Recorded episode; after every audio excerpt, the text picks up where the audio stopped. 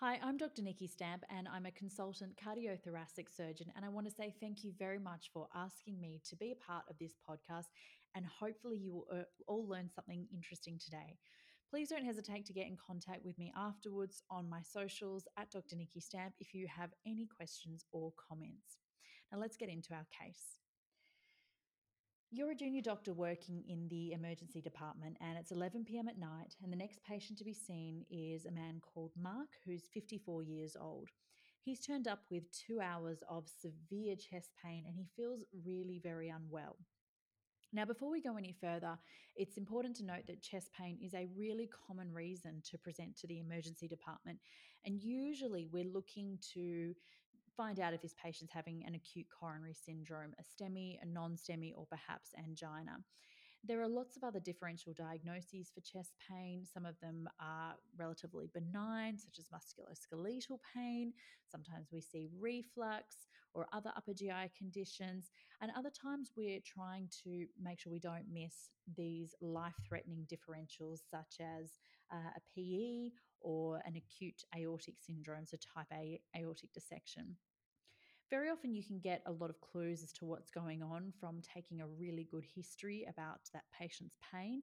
And sometimes we use the acronym Socrates, so looking at the site, the onset, the character, the radiation, the associated symptoms, uh, any uh, exacerbating or relieving factors, uh, and the severity of the pain.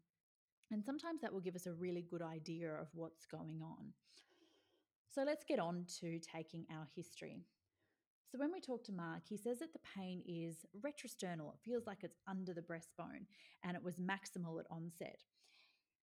He doesn't think that there's any radiation anywhere. He can't feel it in his arms or through to his back, but he does have some associated nausea and shortness of breath.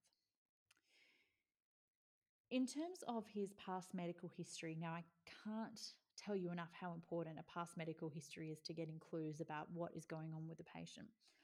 But in Mark's case, he has unmedicated hypertension. He was diagnosed about two years ago, but he didn't really want to take pills because he thought he was a bit young to be on any tablets. So he hasn't been back to his GP to get anything checked since then.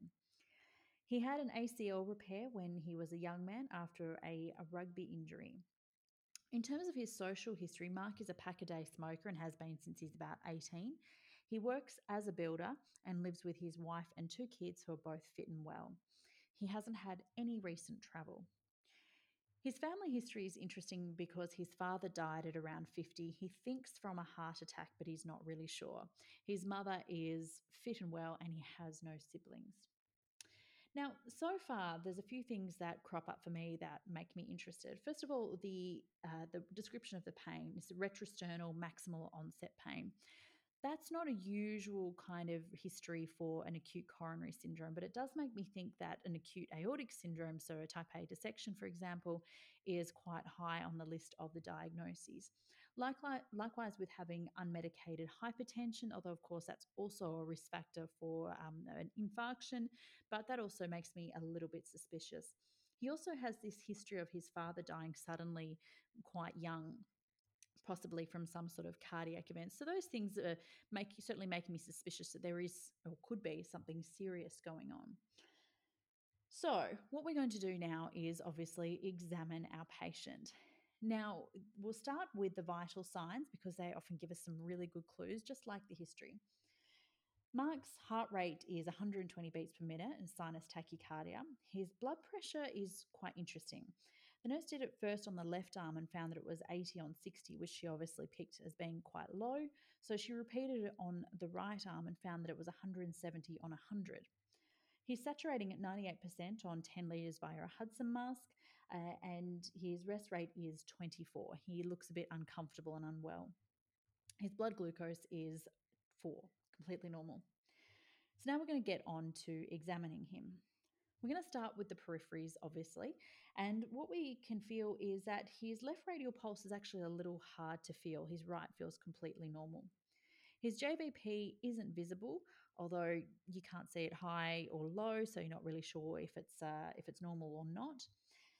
His heart sounds a dual, but it, his heart sounds a little bit quiet, and you think this is probably because he's quite tachycardic. You can't convincingly hear a murmur. He has bibasal crackles when you auscultate his chest. His abdomen is soft and non tender with no masses, and his calves are also soft and non tender. His femoral pulses also feel a little faint, which is a little bit concerning. So, from the uh, history and examination, it's starting to sound a little bit more like we could be looking at an aortic dissection. Now, some of the things that uh, make me think of an aortic dissection from the examination would first of all be the difference in blood pressure between the two arms. So it's normal to have a blood pressure difference of 10 millimeters of mercury. Anything more than that, we start to think that there is some sort of pathological process underlying that difference. The other thing that is is interesting, he's quite tachycardic, 120 for a young guy who may smokes but is otherwise pretty fit. He does a fairly physical job. So that's also concerning that he's actually quite unwell. The pulse discrepancies are also concerning for some sort of vascular event, particularly that it is involving uh, the left side and both femorals, makes you think that he has something going on in his aorta. So, what we're going to do now is obviously do some investigations. And we're going to start with the simplest ones first. So, we're going to do a, an ECG, and the ECG doesn't show anything other than a sinus tachycardia. Now, when you've got someone with chest pain, obviously an ECG is a really important test to do. It can give you the diagnosis. Uh, in this case, it's pointing us away from an acute coronary syndrome, for, or at least from a STEMI or a non STEMI. The next thing that we're going to do is order a chest x ray. A chest x ray is a really good screening test to do for anyone who you think has um, uh, an aortic event or some sort of intrathoracic uh, pathology. It's also something that we do fairly routinely to try and exclude some of these things. And what you find with the chest x ray is that it's completely normal. However, based on the history alone, we're going to go further and make sure that this patient doesn't have an aortic dissection. So, before we go any further, let's talk a little bit about the pathology uh, and the presentation of an aortic dissection. So, an aortic dissection happens when there is an intimal tear, so the innermost layer of our blood vessels has a tear, and this creates a false lumen. So, blood can actually travel within the media. It gives the aorta a kind of double barrel appearance. The um, the false lumen is the lumen where the blood is not meant to be traveling in. It is within the media of the of the aorta, and the true lumen is obviously the, the normal anatomical lumen.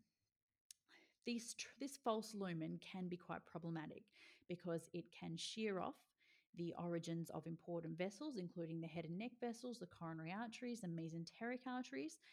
And also, it can cause uh, malperfusion of those uh, organs supplied by those vessels.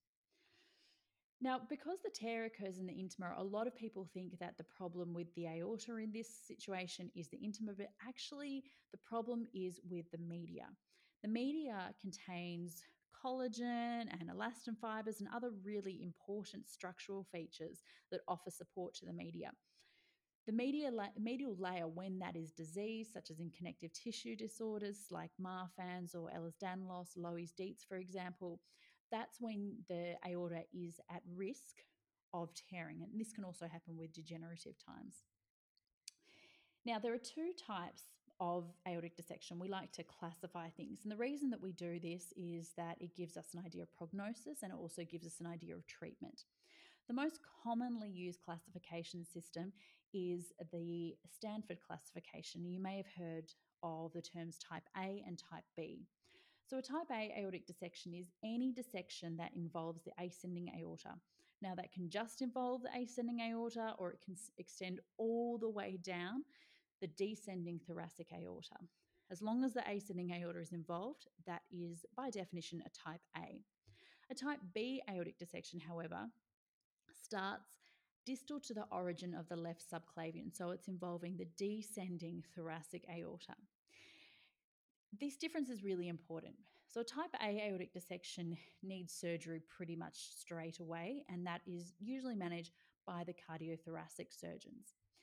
A type B dissection can sometimes be managed medically through blood pressure control, for example, doesn't always need surgery, and tends to be managed by the vascular surgeons. So, that's a really important distinction to make.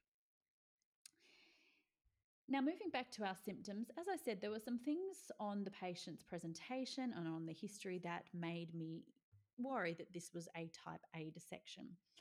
So, type A dissection is much more common than a type B dissection, and men are affected uh, at a higher frequency than women.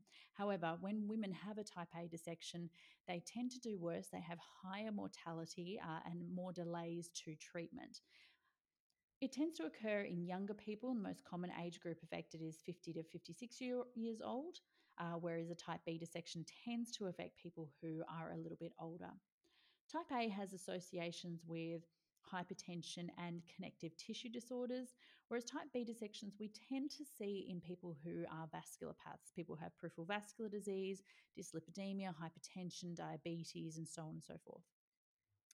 Now, one of the things that I was taught at medical school about the way a dissection presents is that the classical description is that they have a tearing chest pain which radiates through to the back. Now, that description's not quite accurate. The most common site of pain for patients who have a type A dissection is described as retrosternal pain. It feels like it's deep underneath the breastbone. It is maximal in severity at onset, and it may or may not radiate through to the back. Now, the radiation through to the back, this interscapular pain, is more common in any dissection, whether it be type A or type B, that involves the descending thoracic aorta. So, these patients sometimes have really difficult to control, very severe back pain. There are other associated symptoms that are more common with a type A dissection, things like syncope or stroke, which may tell us that the patient has involvement of the head and neck vessels and possible cerebral ischemia. When you see a patient who has symptoms of a stroke and chest pain, they have a type A dissection until proven otherwise. We also may say, see things such as heart failure from acute aortic regurgitation or uh, an acute myocardial infarction from a type A dissection due to involvement of the aortic root and disruption of the aortic valve or disruption of the coronary arteries. In addition, patients with a type A dissection often have pulse deficits in the upper and lower limbs, whereas a type B dissection will just have lower limb deficits. Now, when it comes time to our our diagnosis, we obviously need pictures. This is the best way to make the diagnosis. An echocardiogram can be done at the bedside, and a lot of emergency physicians are now really adept at doing these kinds of scans. A transthoracic echocardiogram is really good to demonstrate complications and show the direction of flow. It can show us if there's aortic regurgitation. It can demonstrate which is the true and false lumen. However, we only get really limited views with this kind of scan, and it's very operator dependent. It's not good enough to be making a decision on treatment, for example. A chest x ray, as I mentioned earlier, is also a really common test that we do in ED when we're dealing with someone with chest pain. Now, chest x ray is neither sensitive nor specific. However, an abnormal, abnormal chest x ray obviously prompts further investigation. And one of the things that we see and we're looking for is widening of the mediastinum. So, in a patient who has a mediastinum greater than six centimeters on a PA film and greater than eight centimeters on an AP film, that's when we say that there's a widened mediastinum and that's suspicious for an aortic pathology. The widening of the mediastinum comes from clot and inflammation around the aorta, which we see on the film. Essentially, though, what we want to see is a CT aortogram. And the good thing about CT aortograms is that they're widely available. Even here in Australia, where I am, uh, even our, some of our most remote and small hospitals have access to a CT scanner. And that's really important because it allows for rapid diagnosis. You can image virtually the whole aorta in a single breath hold just be careful that when you are looking at the scan that you're not seeing movement artifact at the root because sometimes that can trick you uh, into thinking there's a dissection when all you're seeing is just the movement of the aortic valve however what we need to see on a ct aortogram is the whole aorta from the base of the skull to mid thighs and this allows us to make the diagnosis but also to plan for surgery so we sent Mark off to the CT scanner and it confirmed our suspicions that he has an aortic dissection. His dissection involves the uh, aortic root and extends all the way down to his femoral vessels. So he needs to go to surgery. That is the most important thing. However, in the meantime, while we're waiting for the surgical team to come in uh, and get organised and take the patient off to theatre, it's important that we instigate some urgent management. So, have a think now about what you would do for this patient while we're waiting for the surgical team to come in. So, one of the most important things that we can do for these patients in the first instance is to give them some analgesia. And we need to give them opiate analgesia because they are in often a lot of pain, and that creates anxiety and can worsen the situation by increasing their blood pressure. Plus, it's just kind to treat pa- patients' pain. The next most important thing when it comes to managing these patients, though, is to give them beta blockers and to give them quite a lot of it. Now, I have to say, this is the thing that is probably done the least well by emergency departments in pretty much every hospital I've ever worked in. So, I'm going to explain to you why we want to give beta blockers.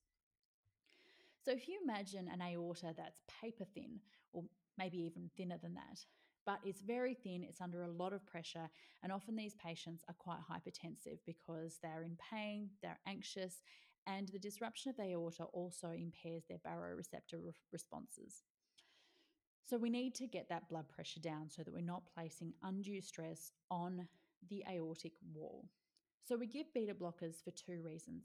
First of all, it's obviously going to reduce the blood pressure.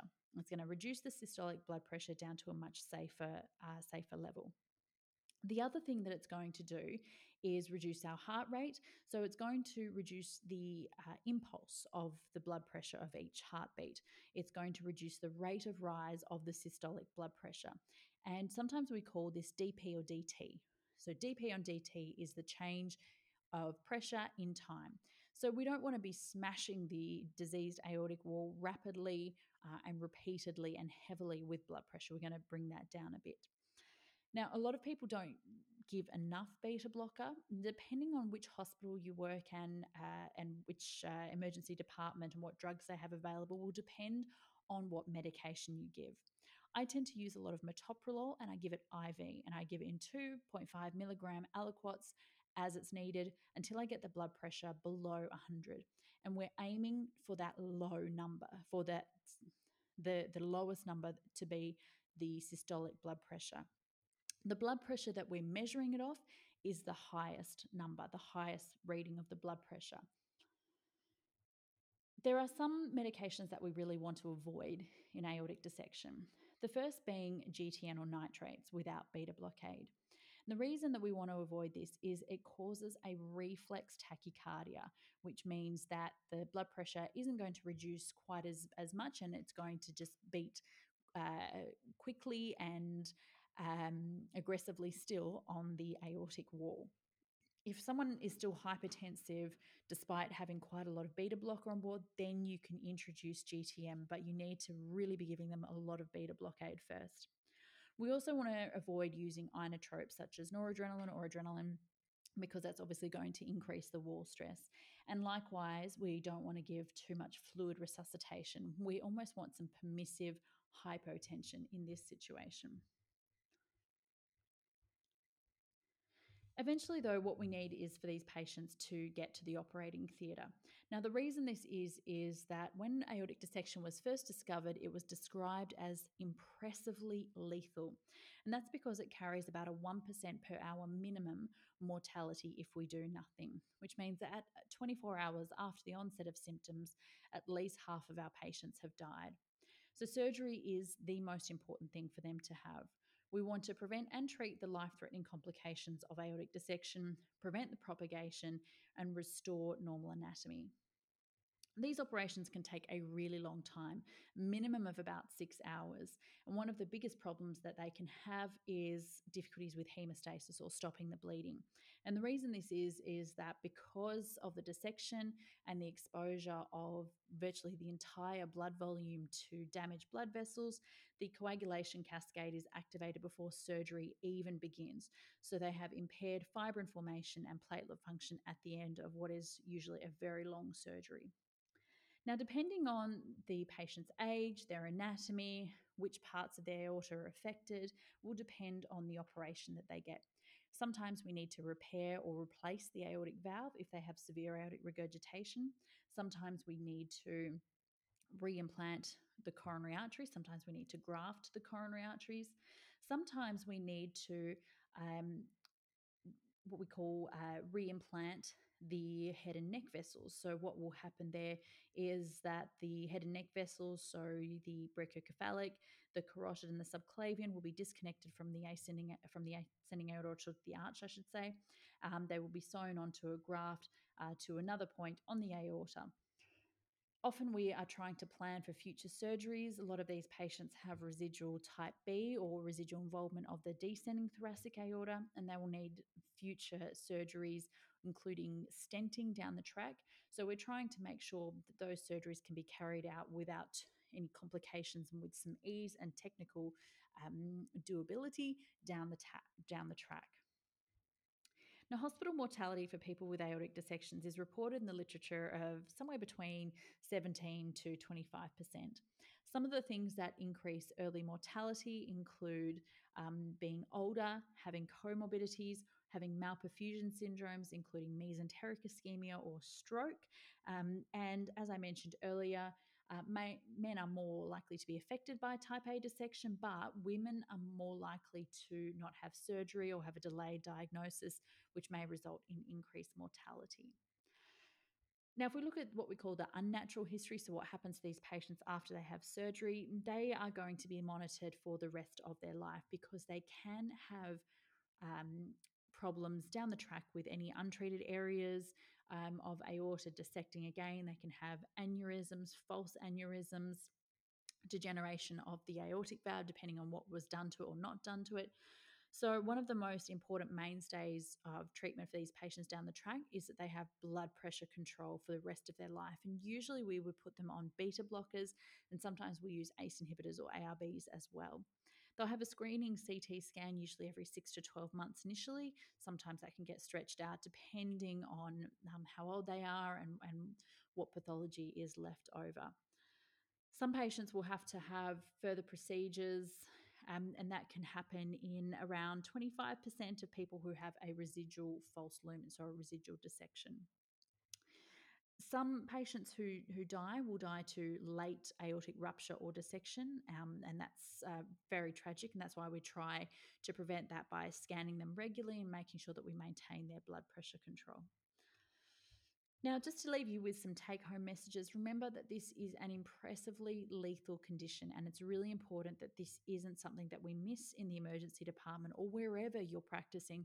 So, always keep it in the back of your mind, particularly when you see someone with chest pain. Remember that the diagnosis is uh, made on a CT aortogram, and we want to get the base of the skull to the mid thighs. Use beta blockers with wild abandon. You need that blood pressure to be lower than 100. If you're transferring a patient or you're waiting for a patient, invasive monitoring in a, a resus type area is really important because they can get sick quite quickly.